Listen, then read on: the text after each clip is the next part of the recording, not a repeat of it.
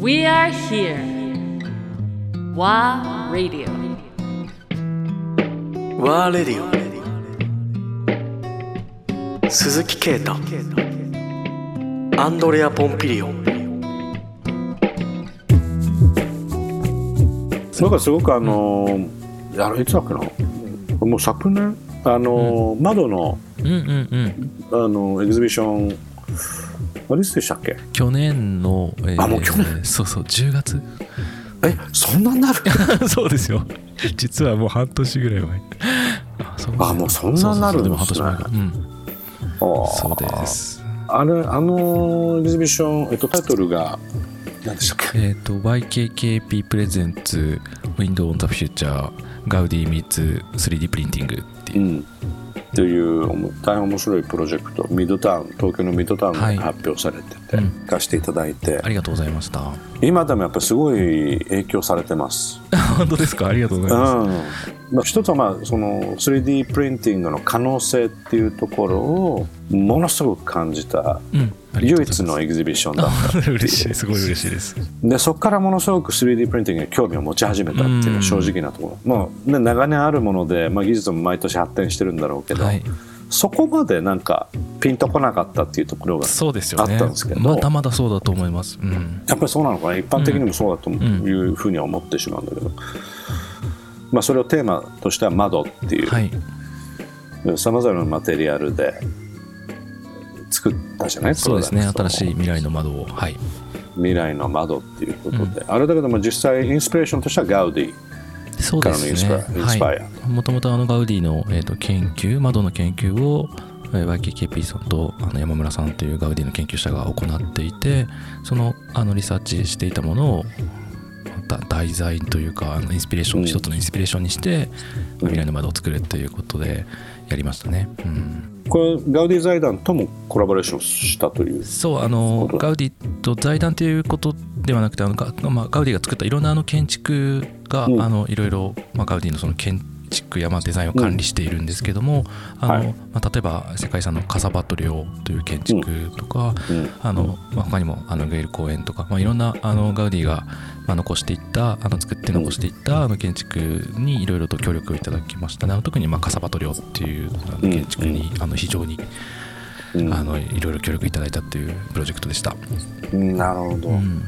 どうでした？その実際にまあマテリアルとしてもさまざまなマテリアルが使われているそうですね。本当にあの木やセラミックやそうセラミック驚いたな。そうあのプラスチックのあの 3D プリンティングもありましたし、はい、いろんなマテリアルを使ってますね。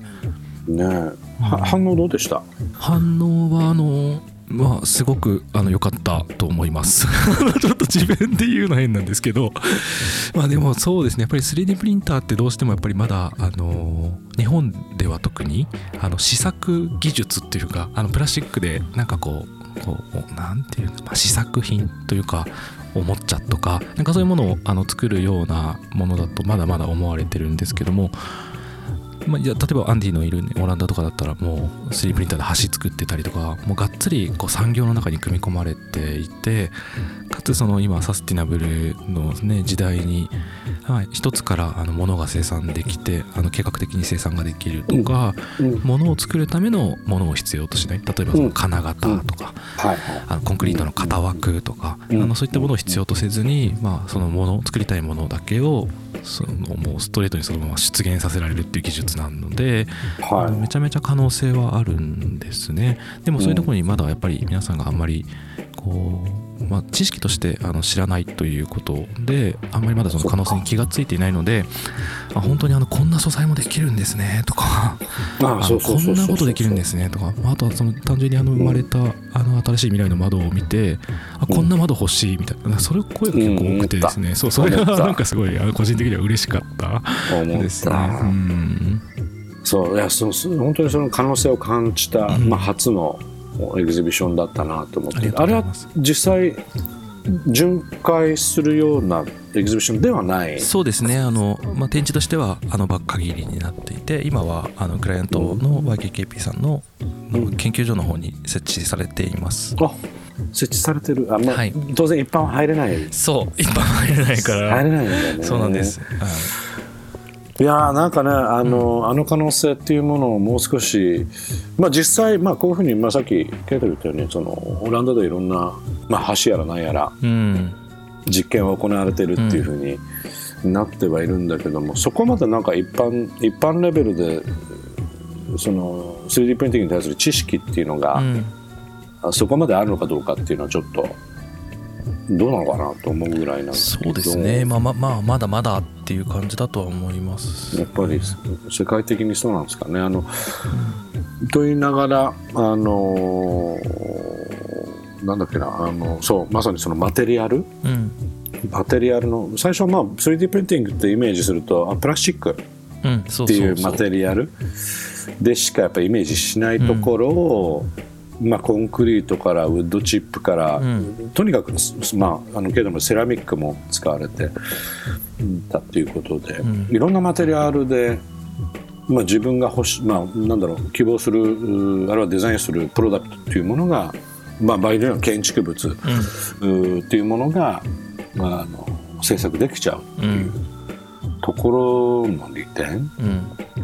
っていうのは大きいよねなん。かちょうどまあアインドホーベンでも、お昨年末ぐらいのかな、うん。あのアインドホーベンの町があるん。だけどその町のお、まあ、自然公園があって、その自然公園内に、まあ、アインドホーベン大学が所有してるかどうかあれなんだけどもうんが実験スペースとして、ん。えーいわゆる住宅をうん。3D プリンティングで作った住宅街を作ってるんだよね。うんうんでようやくまあ年末にえー昨年末にファーストファミリーのいわゆる入居者が入ったっていう、始まったんですね。うんへー。ニュースが来ててここから実際にまあ生活をしてみて、うん。